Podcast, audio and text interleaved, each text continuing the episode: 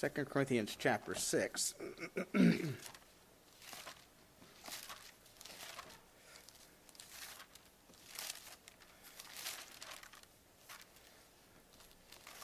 to be looking at quite a few different passages of Scripture tonight. Again, as we're considering, of course, we're looking at our uh, church standards of conduct workers at Lighthouse Baptist Church. And tonight, I want to again just kind of back up and and uh, present some biblical truth as to reasons why. Um, in 2 Corinthians chapter 6 and verse 14 says, Be not unequally yoked together with unbelievers, for what fellowship hath righteousness with unrighteousness? What communion hath light with darkness? What concord hath Christ with Belial? What part hath he that believeth with an infidel?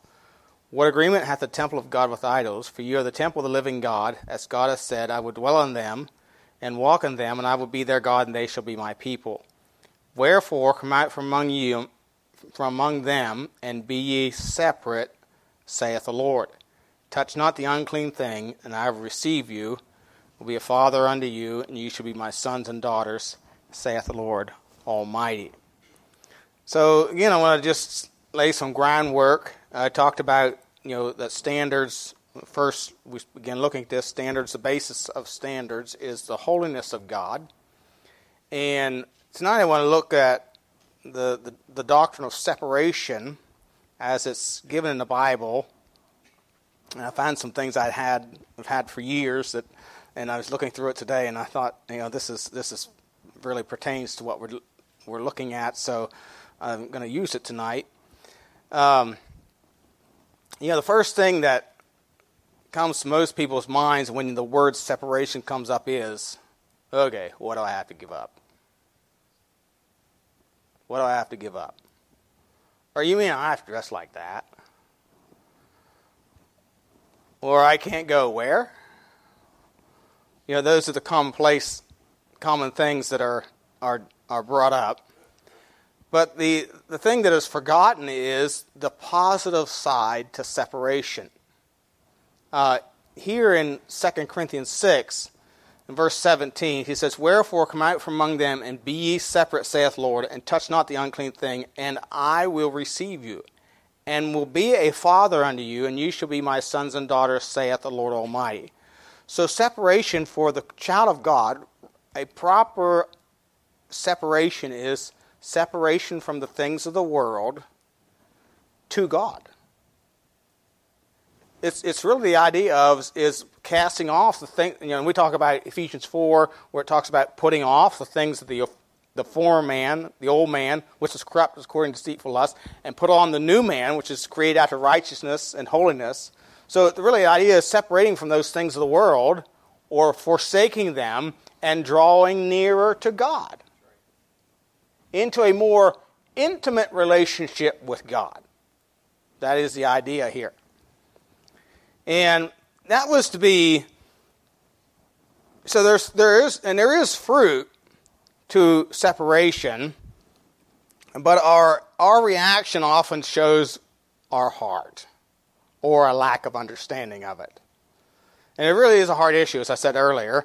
Now, and so as we want to look at this tonight, first of all, I want to look at the purpose separation. I'm going to look at three things, three categories the nation of Israel, the church, and a Christian. And we're going to see that God commanded separation. It is basically the same reason and purpose for all three. Let's go to Exodus chapter 19. So we begin. Exodus chapter 19.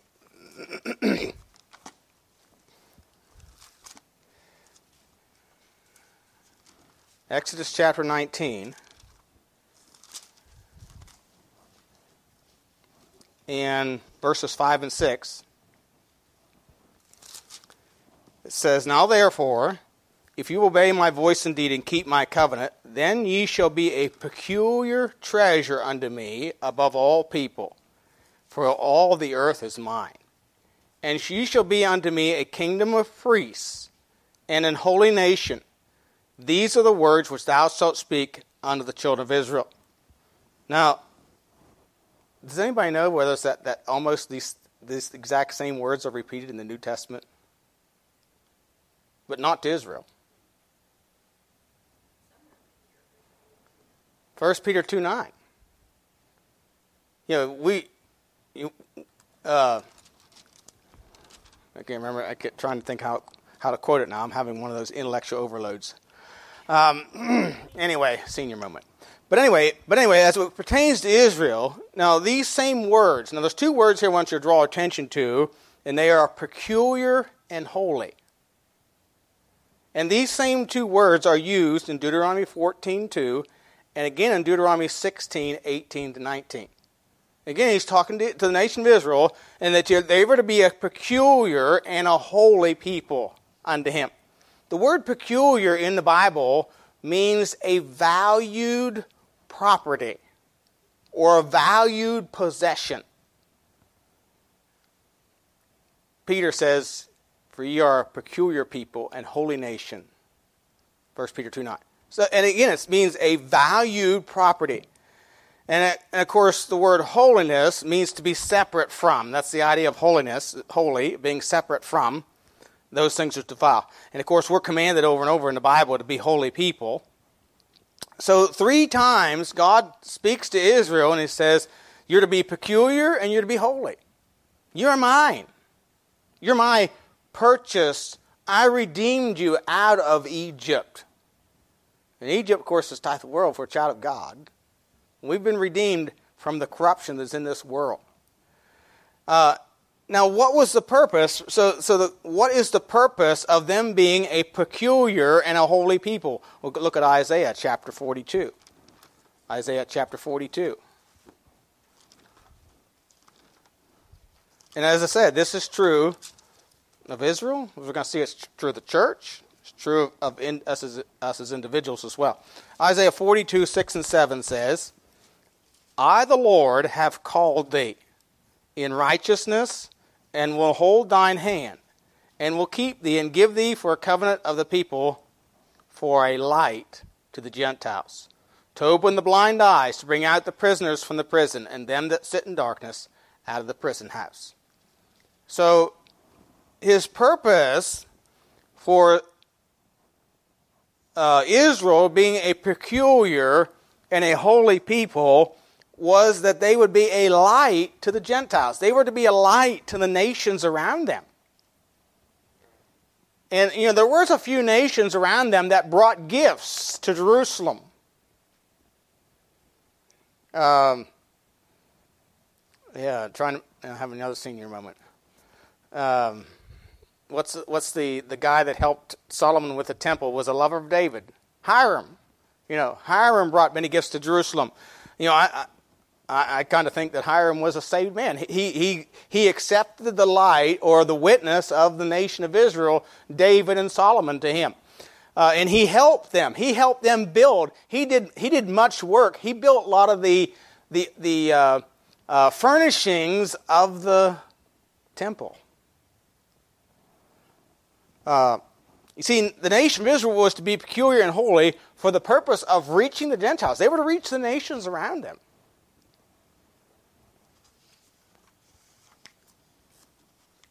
Well, go to Ephesians chapter 5. Now let's look at the church. Hebrews chapter, er, not Hebrews, Ephesians chapter 5. Ephesians chapter 5. In verse 27, Ephesians 5, 5 27 says this. We're talking here about the church that Christ gave himself for, that he might sanctify and cleanse it with the washing of the water by the word that he might present it to himself a glorious church, not having spot or wrinkle or any such thing, but that it should be holy and without blemish. So here he gives two characteristics, and that it be holy and without blemish. And if something is to be without blemish you know, in this sin cursed world in which we live, I think you would call it a little different or a little peculiar. Uh, something that you know that would, would, would be distinctive. And, and so the church was again to be holy, it was to be without blemish. And of course, we know the church's purpose is to go into all the world and preach the gospel to every creature. baptizing them in the name of the Father, the Son, and the Holy Spirit, and teaching them to observe all things whatsoever I have commanded you. Lo, I am with you always. In Acts chapter 13, when in Paul's missionary journey, first missionary journey, Paul and Barnabas, and one of the things they, they said was they to be a light of the Gentiles. Uh, you know, Acts 1 8, ye shall be witnesses. That's, that was a command given to the church, the first church. Go into all the world. You should be witnesses unto both in Jerusalem, Judea, Samaria, and the uttermost part of the earth. So then a church then is a holy and peculiar group of people for the purpose of reaching the lost for Christ.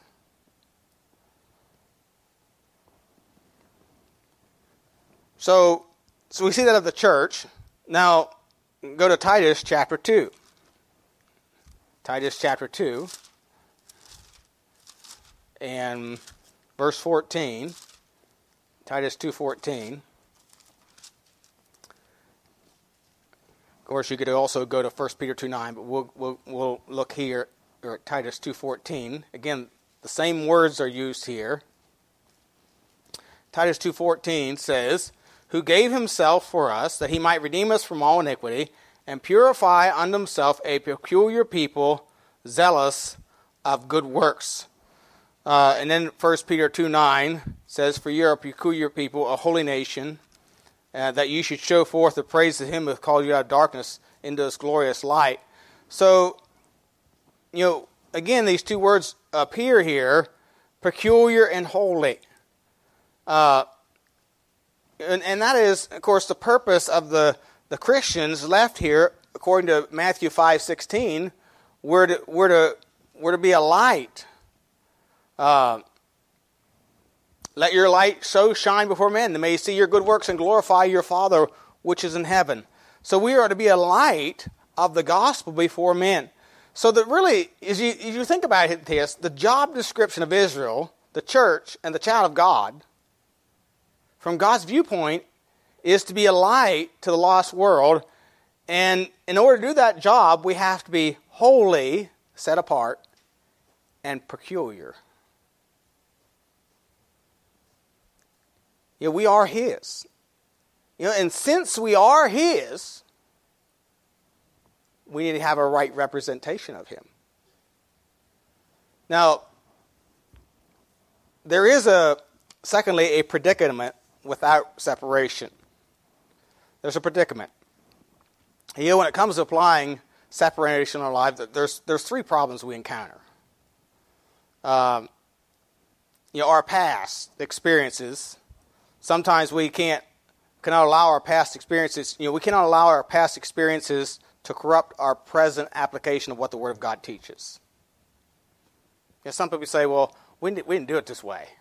Or, you know, maybe the, the, the way they, their upbringing, how they view things. Well, we can't, we can't let that dictate what the Word of God says.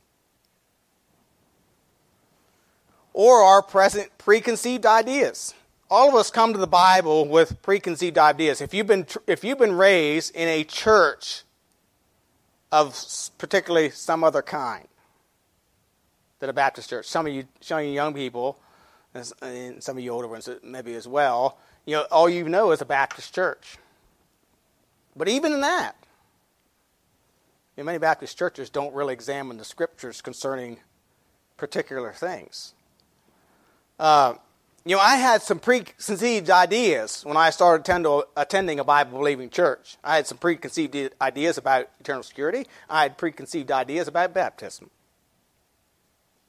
But what I had to learn was I got to forget my preconceived ideas. And I've got to see what the Bible says and accept it for what it says. And I've got to throw out my preconceived ideas. So that's, that's the second predicament we have. And, and so we have to lay aside those and conform us. And then, of course, the future, you know, the separation is going to affect our friendships and our career. It can affect that. I mean, when I started following and obeying the Word of God and applying separation in my life, I lost friends. I didn't try to lose them, I just did. And some of them, you know, I didn't want to be around anymore because of the things that they promoted and, and you know and speech and so on and so forth. I, I lost friends. Uh, um, You know, there were, there were family members upset with me at different times. And it did affect my career. Obviously, I'm not a farmer anymore. I still like farming, some of it. Um, but, you know, those are the things that affect it. So you think about this, the, these things can affect our, our, our separation. And so we need to, when we, we need to be willing to apply, uh, as, let's look first of all, the nation, again, the nation of Israel was to be a light to the lost world. But again, they, when they chose to amend God's guidebook, they chose to amend the Word of God and attempted to write their own version of the Bible based on their own preconceived ideas and preferences. Do you know what God did with them? He set them aside. Look at Malachi chapter 2. Malachi chapter 2. Verse 8. let's, let's start verse 7. And notice who he's really particularly addressing here. For the priest's lips should keep knowledge. This is addressed particularly to the priests. And they should seek the law at his mouth, for he is the messenger of the Lord of hosts. But ye are departed out of the way. And notice this next phrase ye have caused many to stumble at the law. Ye have corrupted the covenant of Levi, saith the Lord of hosts.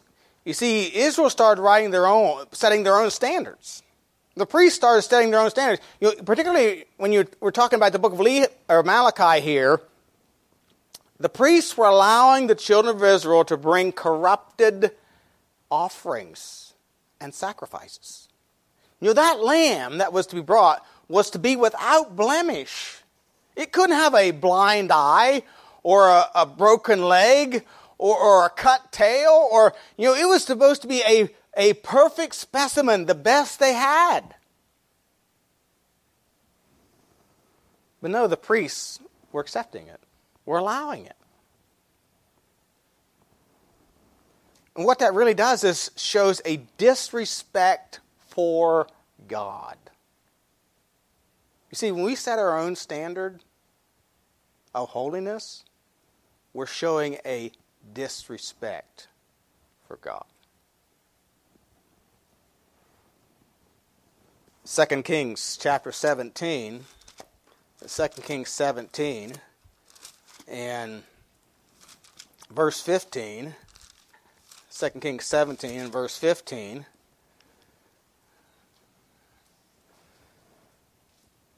Talking about the ten tribes, and this is why they were carried away. 2 Kings 17 15. And they rejected his statutes and his covenants that he made with their fathers, and his testimonies which he testified against them.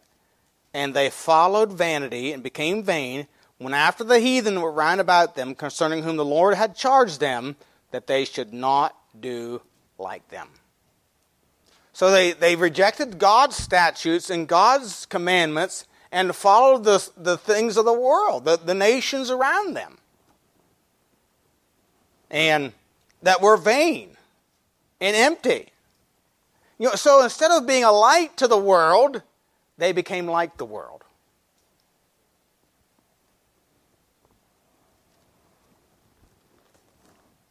And they could no longer be a light for the Lord. You know, they were told not to be like the world around them, but again, they they, they uh, became like them, so they're no, lo- no longer usable by a holy God. Well, let's, let's look at some churches. Go to Revelation chapter 2. Revelation chapter 2. You know, we know there were some churches in the book of Revelation that were in danger of this. They hadn't yet lost their light, but they were in danger of it. In Revelation 2, in verse 4, he says, Nevertheless, I have somewhat against thee, because thou hast left thy first love. Remember therefore from whence thou art fallen, repent, and do the first works, or else I will come unto thee quickly, and will remove thy candlestick out of this place, except thou repent. So this church was about to lose its candlestick, to lose its status as a church of the Lord, because it had fallen away from the Lord. Uh, it's not explicitly stated here. It says they just left their first love. They didn't have that fervor. You know, and that, that, that fervor, that love for the Lord is the first thing that goes.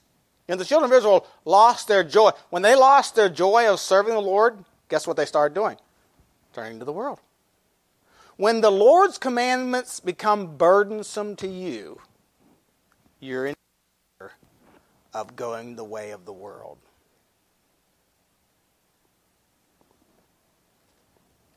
And I'm afraid that's what's happening here. You know, normally a church doesn't go from a weak stand regarding separation to a stronger. The tendency is, and we know all these churches, um, and you know, within the first few hundred years, probably were apostate. We don't hear much more about them. After, we don't hear anything more really about them after this. Uh, but so normally they go from from a weak stand, and they usually get weaker because it's made up of human beings. Of course, they deteriorate. Uh, the church of the Laodicea, chapter 3, had a similar problem. Chapter 3, verse 16. So then, because thou art lukewarm, neither cold nor hot, I would spew thee out of my mouth. And so they, they, had, they, were, they were putting forth a, a muddied picture, you might say, of what a believer, what a church should be. And God was prepared to reject them too. You know, it's God reserves the right to remove his candlestick from his churches. You know, people don't decide when that happens. I mean, they're the cause of it. When they when they start departing from the Lord. But the Lord will, will remove that candlestick. There isn't anything they can do to keep it if God decides it's done. All right? Now let's look at a Christian. Go to 2 Samuel chapter 12, verse 14. 2 Samuel 12, verse 14. Second Samuel chapter 12, verse 14. You know, as individuals, you know, a church's testimony is important. Of course, a church is made up of individuals. And as individuals, our testimony is also of vital importance. In 2 Samuel 12, verse 14, uh, let's read verse 12 to get context. For that, this is, of course, Nathan is speaking to David, uh, confronting him about his sin. He said, "For this thou di- for this for thou didst it secretly, but I will do this thing before all Israel and before the sun." And David said unto Nathan, I have sinned against the Lord. And Nathan said unto David, The Lord also hath put away thy sin; thou shalt not die. Howbeit, because by this deed thou hast given great occasion to the enemies of the Lord to blaspheme, child also that is born unto thee shall surely die. So, what did David do? David gave great occasion to the enemies of God to blaspheme.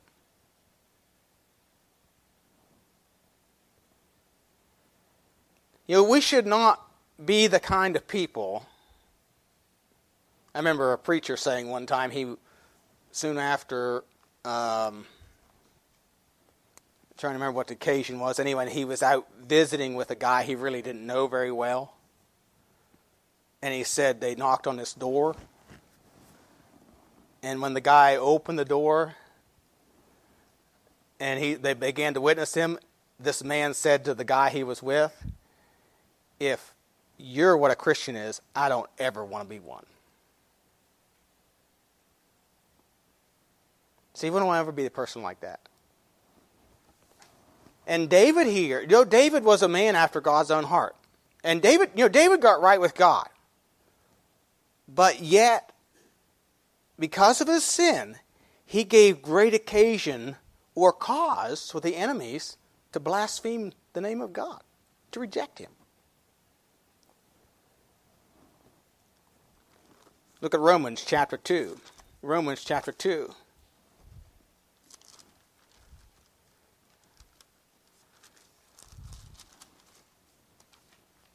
Romans 2, 22.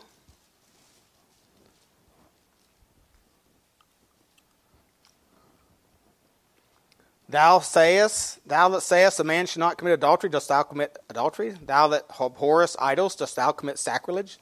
Thou that makest thy boast of the law, thou through breaking the law dishonorest thou God, for the name of God is blasphemed among the Gentiles through you, as it is written. You know, so Paul's writing and to the to the you know, he's talking about the Jews here, and and Jesus, you know, would said similar things to the Pharisees over and over again. You know, he called them hypocrites, white walls, open sepulchres, and you know, all those things that he, that he referred to them as because they had a double standard.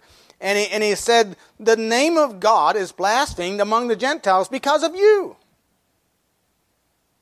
You know, they, they are the ones that should have, should have received the Messiah uh, as their Messiah, and yet they rejected him you know, they didn't, they didn't keep the law. They had amended it to suit their own needs, their own wants. So, we as God's children need to be holy and peculiar so there's nothing about our testimony that puts forth an unclear message about who the Lord is. You know, God is a holy and righteous God. So, that being said, some principles to guide separation. Number one, am I willing to be crucified? We have to be willing to do God's will, no matter what it is, and not put stipulations on it. You see, so often we say, well, I'll do this, this, and this, but I won't do this, this, and this. I remember a pastor friend of mine was retired when we were still in Maine. He re, he retired from the pastorate and he he had he started holding fellowships for pastors and he would take names of people and he filled in filled pulpits for churches that didn't have pastors and tried to help them get pastors things like that you know anyway he was we, we were wife and i were having dinner with him one, one day and he said that he had this guy call him and uh, was interested in pastoring a church, but he said he w- didn't want to go north of Bangor, Maine. He said, I didn't even write his name down. What's he doing? He's putting stipulations about where he'd go. I mean, if I put stipulations, I wouldn't be in North Carolina.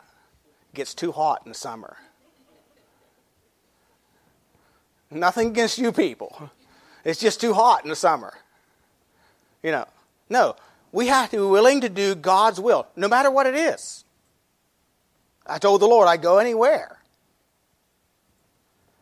So, you know, John 7 17 says, If any man will do his will, he shall know of the doctrine, whether it be of God or whether I speak of myself. So, if any man will do his will, so if any man is willing to do God's will. God will show it to you. The secret of the Lord is that with them that fear him, and he will show them his salvation. So the question is, am I willing? That's the question. Am I willing to change? Am I willing to give this up? Am I willing to separate from this, this area or this thing in my life? Am I willing?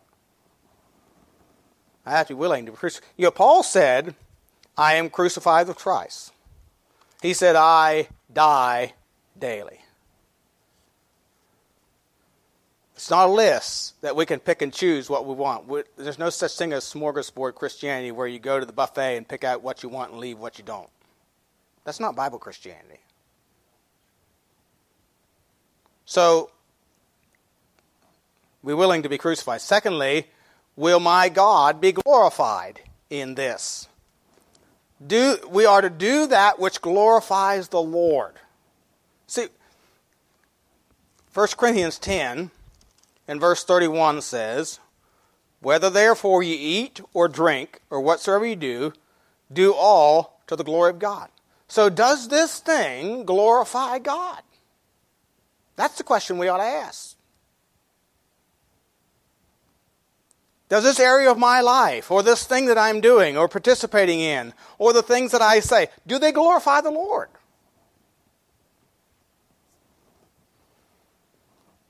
You know, Psalm 34 3 says, Oh, magnify the Lord with me. You were to magnify the Lord with him. Let us exalt his name together. Uh, so we are to magnify the Lord. So does that do that which glorifies the Lord? So will my God be glorified? That's the question we ought to ask ourselves. Thirdly, will my Christian brother be edified by this? You know, we are to do that which edifies one another.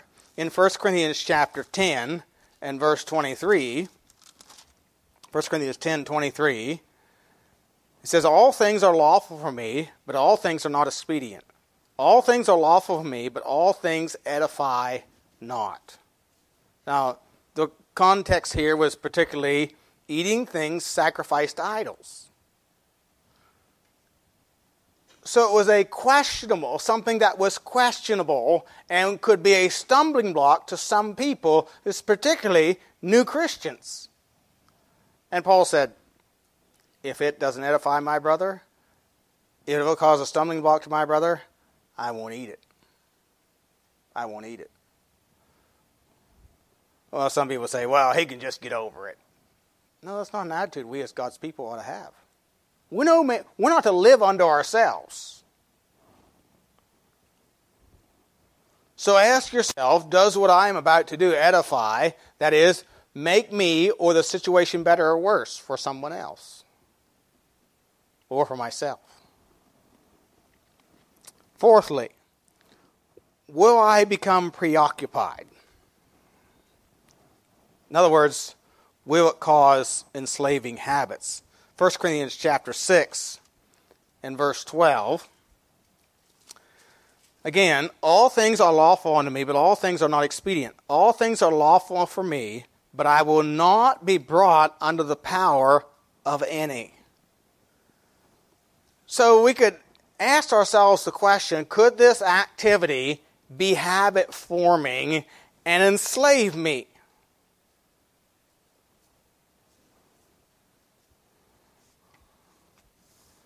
You know, one of the big issues that you read about today is the, the enslaving habit of gaming. Um, I remember David Cloud had an article in the O Timothy about it was titled "Gaming Widows." About and the article was about men who are so so enslaved or obsessed with with computer games that their wives are actually widows. They feel like widows. You know. Uh, yeah, and that, it could be it could be a wide variety of things that can be uh, habit forming. You know that could enslave us. We don't want to be brought under the power of any. Uh, would this cause another to be disqualified or cause others to stumble? 1 Corinthians chapter 8, verse 12. 1 Corinthians 8, 12 says, when you sin so against the brethren wound their weak conscience, you sin against Christ. Uh, and then again, Romans 14, 13. Romans 14, 13.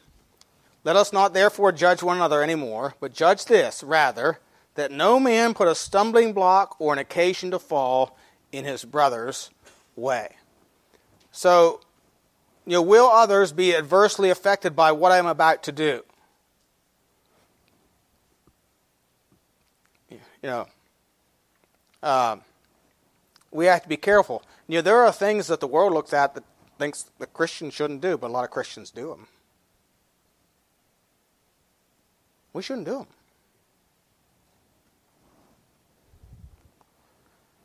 I remember. Uh, Pastor Palmer one time saying he was speak he was preaching. Um, I don't know what the message was particularly about, but it was part of it was dancing. And so this girl who had gotten saved was thinking about going to this dance, and and so um, she asked somebody about it, and they said, "Well, do you think that would please the Lord?" And she said, "I don't know." So she went to the dance. And while she's dancing with this handsome young man, she asked this handsome young man, Are you a Christian? And he stepped back and said, No. Are you? And she said, Yes, I am. Then what are you doing here? Yeah. Um, and of course, in this context, it's talking about causing, a, again, causing a brother to stumble. We aren't doing anything that would cause someone to stumble, as David did. He caused many to blaspheme. Uh, number six, I'm not sure how many, where I'm, I'm letter F. Will my testimony be nullified? I think it's number six. Will my testimony be, testimony be nullified? These are all, as you could see, uh, end with "id." So, uh, Romans chapter 14, verse 23. Romans 14, 23. And he that doubteth is damned if he eat, because he eateth not of faith. Whatsoever is not of faith is sin. So, do I have peace from God in this action? Can I do it in believing that it is right? Or is it going to wound my conscience?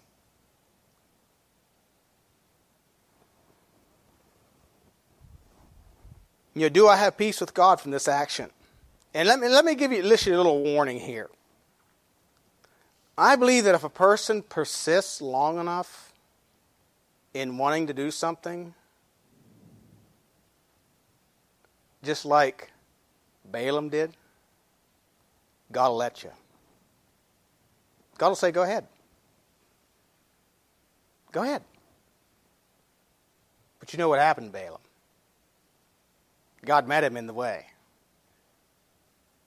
God may let you, but it's going to bring hardship and trouble in your life. You know, I believe that, that, that a person, a child of God, I believe a child of God can persist in having their own way and, until they feel it's okay by God. And God finally says, okay, go ahead. Go ahead.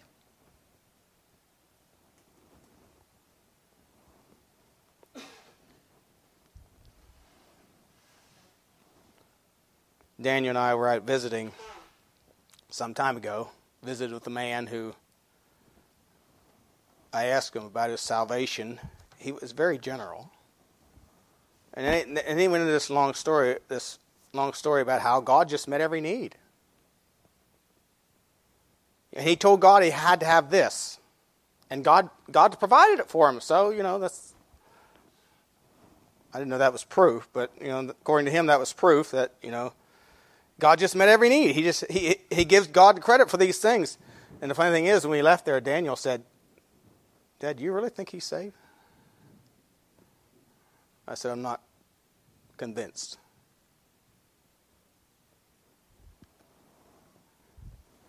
You see, we need to be sure, according to the Word of God, that it is God's will, and not have doubts not do something that is doubtful, uh, that could wound our conscience. And so, you know, our guide then, when it comes to a matter of separation, ought not to be what is wrong with it. But we ought rather to ask, what is right with it? Or, how will this bring glory to God? Now, I've heard people say, well, I don't see anything wrong with it. Well, let me say very candidly it doesn't matter what you see or don't see.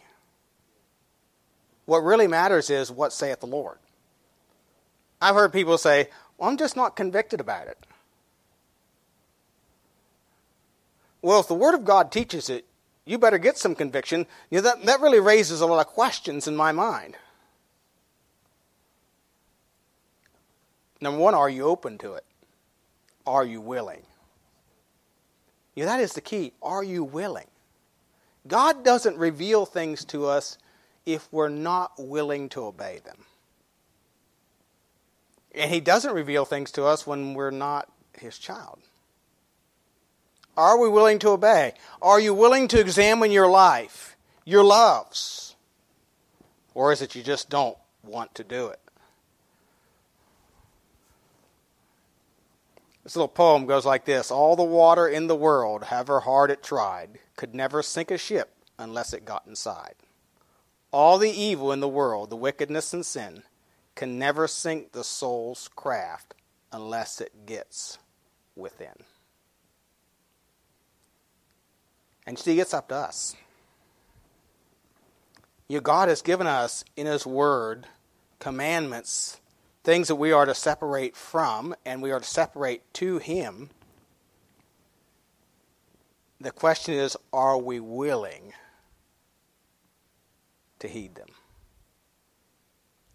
Would we ask, before we do anything, ask, we ought to ask the question, what is right with it? How will this bring glory to God? How will this help me in my relationship with the Lord, or is it going to enslave me and take me away from my relationship with the Lord? Those are things we need to consider. As we, again, next week pick up and continue on with standards or commandments that God gives us in His Word concerning our separation unto Him. Let's pray. Heavenly Father, we do thank you again for time in your word tonight. Thank you for the simplicity of the truths of thy word. And I pray to you, Father, that you'd help us just to give heed to your commandments. Help us to allow you to search our hearts. Help us to be willing to uh, surrender uh, our lives, every area of our life to you, that we might bring glory and honor to you as individuals and as a church, that our light would shine brightly for the glory of our Lord and Savior, Jesus Christ. And we'll thank you in Jesus' name. Amen.